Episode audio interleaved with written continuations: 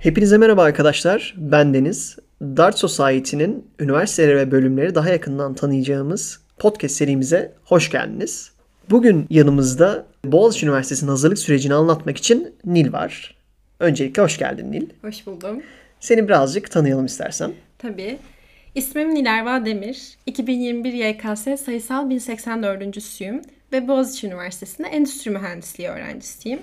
Bugün aslında hazırlık sürecinden bahsetmek istiyorum. Çünkü çok konuşulmayan ve anlatılmayan taraflarının olduğunu düşünüyorum. Hepinizin bildiği üzere Boğaziçi Üniversitesi neredeyse bütün bölümlerinin %100 İngilizce olduğu bir bölüm ve bundan dolayı aslında sizden belli bir seviyede İngilizce bekliyorlar. Dersleri anlayabilmeniz ve derslere odaklanabilmeniz için. Birçok öğrencinin aklında Boğaziçi Üniversitesi'nin hazırlık süreci aslında çok zor bir biçimde bence kodlanmış durumda. Gerçekten bu kadar zor mu peki Boğaziçi'nin hazırlığı? Zor dediğimiz kavram kişiden kişiye değişir ama şunu söylemem gerekiyor ki eğer belli bir İngilizce seviyeniz yoksa ve bu konuda kendinize güvenmiyorsanız okulun beklediği İngilizce seviyesi çok yüksek ve evet bunu elde etmek çok kolay değil. Peki Boğaziçi Üniversitesi'ne kabul edildiğimizi düşünelim ve bu hazırlık süreci başlarken nasıl bir süreç işliyor? Bir seviye belirleme sınavı oluyordur eminim ki. Ve kurlar nasıl belirleniyor? Boğaziçi'nde lisansa başlayabilmeniz için bir yeterlilik sınavı gerçekleştiriliyor. Boğaziçi University Proficiency Test yani öğrenciler arasındaki adı BUEPT sınavı gerçekleştiriliyor. Yılda 4 farklı BUEPT var aslında. Siz de üniversiteye ilk başladığınızda ilk BUEPT olan Eylül BUEPT'ine giriyorsunuz. Tabii ki bu tamamen opsiyonel. Eğer geçmek istemiyorsanız girmeye de bilirsiniz. Bu EPT'e girdikten sonra bunun bir hafta sonrasında bu EPT'i geçemeyen öğrenciler için bir seviye belirleme sınavı gerçekleştiriliyor. Dört farklı kur var. P1, P2, P3 ve P4 diye. A1'den B2'ye kadar gidiyor bu kurlar. P1 kuru en düşük, P4'te en yüksek kur olarak geçiyor. Ve buna göre bir ders programı çıkartılıyor size. Derslerin yoğunlukları, içerikleri tamamen sizin İngilizce seviyenize göre ayarlanıyor. Ve açıkçası eğer P3 veya P4 kurumda değilseniz çok yoğun bir ders programı sizi bekliyor. Peki dersleriniz nasıl geçiyor Nil? İki farklı ders şeklimiz var. A ve B dersleri diye. Bunlara farklı hocalar giriyor ve yoğunlukları da farklı. A dersinde grammar, writing ve reading becerilerini geliştirmeye çalışırken B dersinde ise kelime ve listening çalışmaları yapıyoruz aslında. Ve dediğim gibi her dersin kendi içinde farklı müfredatları var. Bu süreçte unutulmaması gereken bir nokta var. Ne yazık ki Boğaziçi Üniversitesi hazırlıktayken ben zaten dinlenirim, derslere girmem diyebileceğiniz bir üniversite olmuyor. Çünkü %85 gibi bir devam zorunluluğu var derslere ve katılmanız gerekiyor. Peki Nil, midtermler nasıl oluyor? Yazılı veya böyle sözlü midtermleriniz oluyor mu? Dönem içerisinde 3 farklı sınava giriyoruz. Bunlardan 2 tanesi vize ve bir tanesi de final oluyor. Daha sonrasında buradan aldığımız ortalamaya göre dönem sonu ortalamamızın %80'ini etkiliyor burası.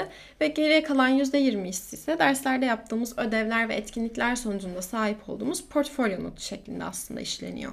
Peki bu sınavlar sonucunda bir ortalama elde ettiğimizi söyledin. Bu ortalamamızın sanırım bu BÖEP'te giriş sürecinde bir etkisi oluyor. Buna biraz değinebilirsen sevinirim. Evet aslında tam olarak öyle oluyor. Sahip olduğunuz kura göre bu app'te girmek istediğinizde Ocak ve Haziran bu app'leri için belli bir ortalama elde etmeniz gerekiyor. Ve eğer bu ortalamayı elde edemezseniz ya da devamsızlık kurallarına uymazsanız bu app sınavlarına giremiyorsunuz. Peki kaç adet bir app sınavınız oluyor? Yani bir öğrenci hazırlığı tamamladığı zaman tek bir hakkı mı oluyor yoksa daha fazla hakkı oluyor mu? Yıl içerisinde 4 farklı bu app sınavı gerçekleşiyor. Eylül, Ocak, Haziran ve Ağustos aylarında. Bunların hepsi aslında dönemlerin sonundaymış gibi düşünebilirsiniz. Bu app'lere girmeniz takdirinde eğer geçerseniz dönem sizin için başlamış oluyor ve lisansa başlama hakkı kazanıyorsunuz. Geçemezseniz bir sonraki bu app sınavına kadar beklemeniz gerekiyor. Şuna değinmek istiyorum. Diyelim ki sınava girdiniz ve Ocak ayında bu app'ti geçtiniz. Burada önünüzde iki farklı seçenek oluyor. Ya okulu dondurup o süreçte derslere de katılmayarak üniversite hayatının keyfini çıkartabilirsiniz. Ya da lisans hayatınıza başlayabilirsiniz. Lisans hayatınıza başlamanız durumunda irregular yani düzensiz öğrenci kategorisine geçmiş oluyorsunuz. Düzensiz öğrenci o demesinin sebebi de şu. Normal şartlarda birinci sınıf birinci döneminizi güz döneminde alırken bahar döneminde alıyorsunuz aslında. Okuduğunuz bölüme ya da alacağınız derslere göre bunun avantajları ya da dezavantajları olabiliyor. Fakat eğer açılmayan ders varsa bir sonraki dönemde onları tamamlamış oluyorsunuz. Peki bu app'te girebilecek kadar bir ortalamaya sahip olduğumuzu düşünelim. Haziran ayında bu app'te girdik fakat bu app'ten kaldık.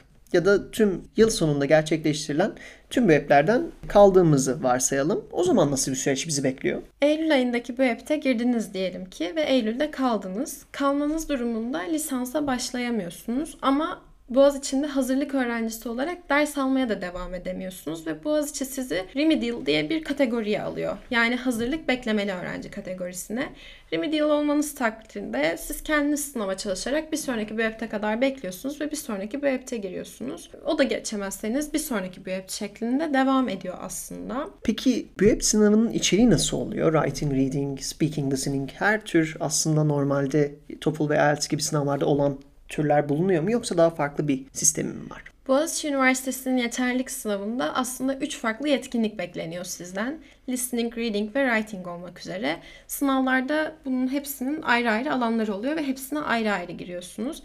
Listening sınavına girdiğimizde iki farklı listening türü bizi karşılıyor. Selective listening ve careful listening olmak üzere. Selective listening duyduğunuz şeyi duyduğunuz anda kağıda aktarmanız ve soruları cevaplamanızı bekledikleri. Careful listening ise soruları görmeden önce duyduğunuzu not aldığınız, sonra aldığınız notlara göre cevapları karşıladığınız bir sistem aslında. İki türde de bir kere sadece dinleme hakkınız oluyor ve yaklaşık 20'şer dakika sürüyorlar.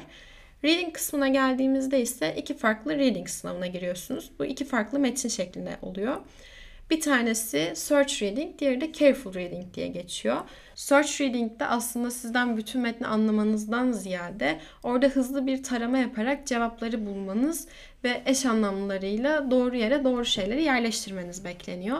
Careful reading'e geldiğimiz zaman ise careful reading'de bütün metni tam olarak anlamanız, içeriğine hakim olmanız ve genelde anlatılan o teori, o durum neyse verdikleri örneklerle bunları eşleştirmeniz bekleniyor. Bu yüzden search reading 35 dakika sürerken careful reading 50 dakika sürüyor. Writing kısmına geldiğimizde yıl içerisinde 5 farklı essay tipi öğreniyorsunuz. Sınavda ise size 2 farklı essay tipinden 2 farklı konu veriliyor. Bu konular size aynı anda veriliyor ve 80 dakika süreniz oluyor. Bu 80 dakika içerisinde iki metni birden yazmanız bekleniyor sizden. Yeah. İstediğinize istediğiniz kadar süre ayırabilirsiniz. Fark etmiyor. Sizden bekledikleri şey teorik olarak doğru bilgiler vermenizden ziyade elinizde olan bilgileri, kelimeleri gramatik olarak uygun bir şekilde yerleştirmeniz ve doğru kalıplar kullanmanız aslında. Bütün bunlara girdikten sonra sizden bu sınavlardan 60 puan almanız bekleniyor. 60 puan aldığınız takdirde geçiyorsunuz. Eğer 60 ile 70 aralığındaysa puanınız C notuyla, 70 ile 85 aralığındaysa B notuyla, 85 ile 100 aralığındaysa A notuyla geçmiş oluyorsunuz. Ve bu geçtiğiniz harf notu aslında sizin Erasmus sürecinizdeki başvurularınızı etkiliyor. Onun haricinde herhangi bir ortalamaya vesaire etkisi yok. Peki bu app'te girdik ve sonucunda kaldık diye düşünelim. E, bu kaldıktan sonra hangi partlardan kaldığınıza dair bir bilgi size Boğaziçi Üniversitesi tarafından sunuluyor mu? Sınava girdiniz ve sınav sonuçları açıklandı diyelim ki. Sistem size sadece hangi not aralığıyla kaldığınızı söylüyor. Dört farklı F tipi var. F1, F2, F3 ve F4 diye. Bunlar aralık veriyor ve hangi aralıkta kaldığınızı söylüyor. Herhangi bir şekilde sınav kağıdınızı inceleyip yanlışınızı görmeniz ya da bunu teyit etmeniz gibi bir süreç söz konusu olmuyor. Sınav sonucu açıklandıktan sonra açıklandığı günün saat 4'üne kadar itiraz gerçekleştirebiliyorsunuz online bir şekilde. Bir gün içerisinde bu itirazlarınız değerlendiriliyor ve değerlendirme sonucunda kalıp kalmadığınız netleşmiş oluyor. Açıkçası eğer sadece writing kalmadıysa çok nadiren gerçekleşiyor bu sonradan değişme durumu. Diyelim ki sınavdan 60 not alamadınız ama çok iyi olan partlarınız var. Böyle bir durumda parçalı geçme adını verdiğimiz bir sisteme maruz kalıyorsunuz aslında. Bu ne demek? 3 partında ayrı ayrı değerlendirildiği ve 60 üzerinden notlandırıldığı, 60'ı geçtiğiniz takdirde o parti geçmiş sayıldığınız bir sistem aslında. Diyelim ki ben sınava girdim, parçalı bir şekilde geçeceğim ve writing sınavımı verdim. Writing'i vermem gibi bir durumda 2 yıl boyunca writing sınavına girmiyorum ve muafiyet kazanmış oluyorum. Diğer sınavlarımı vermem gerekiyor. Parçalı geçmemiz durumunda puanlarımız ne kadar yüksek olursa olsun C notuyla geçmiş sayılıyoruz. Ama açıkçası diğer üniversitelere nazaran Boğaziçi'nin öğrencilere sağladığı en büyük kolaylık da bu oluyor. Peki Nil, çok teşekkür ederiz katıldığın için bize bu değerli bilgileri verdiğin için. Ben teşekkür ederim. Dinleyen herkese de teşekkür ediyoruz arkadaşlar. Bir sonraki podcastlerimizde görüşmek üzere. Kendinize iyi bakın.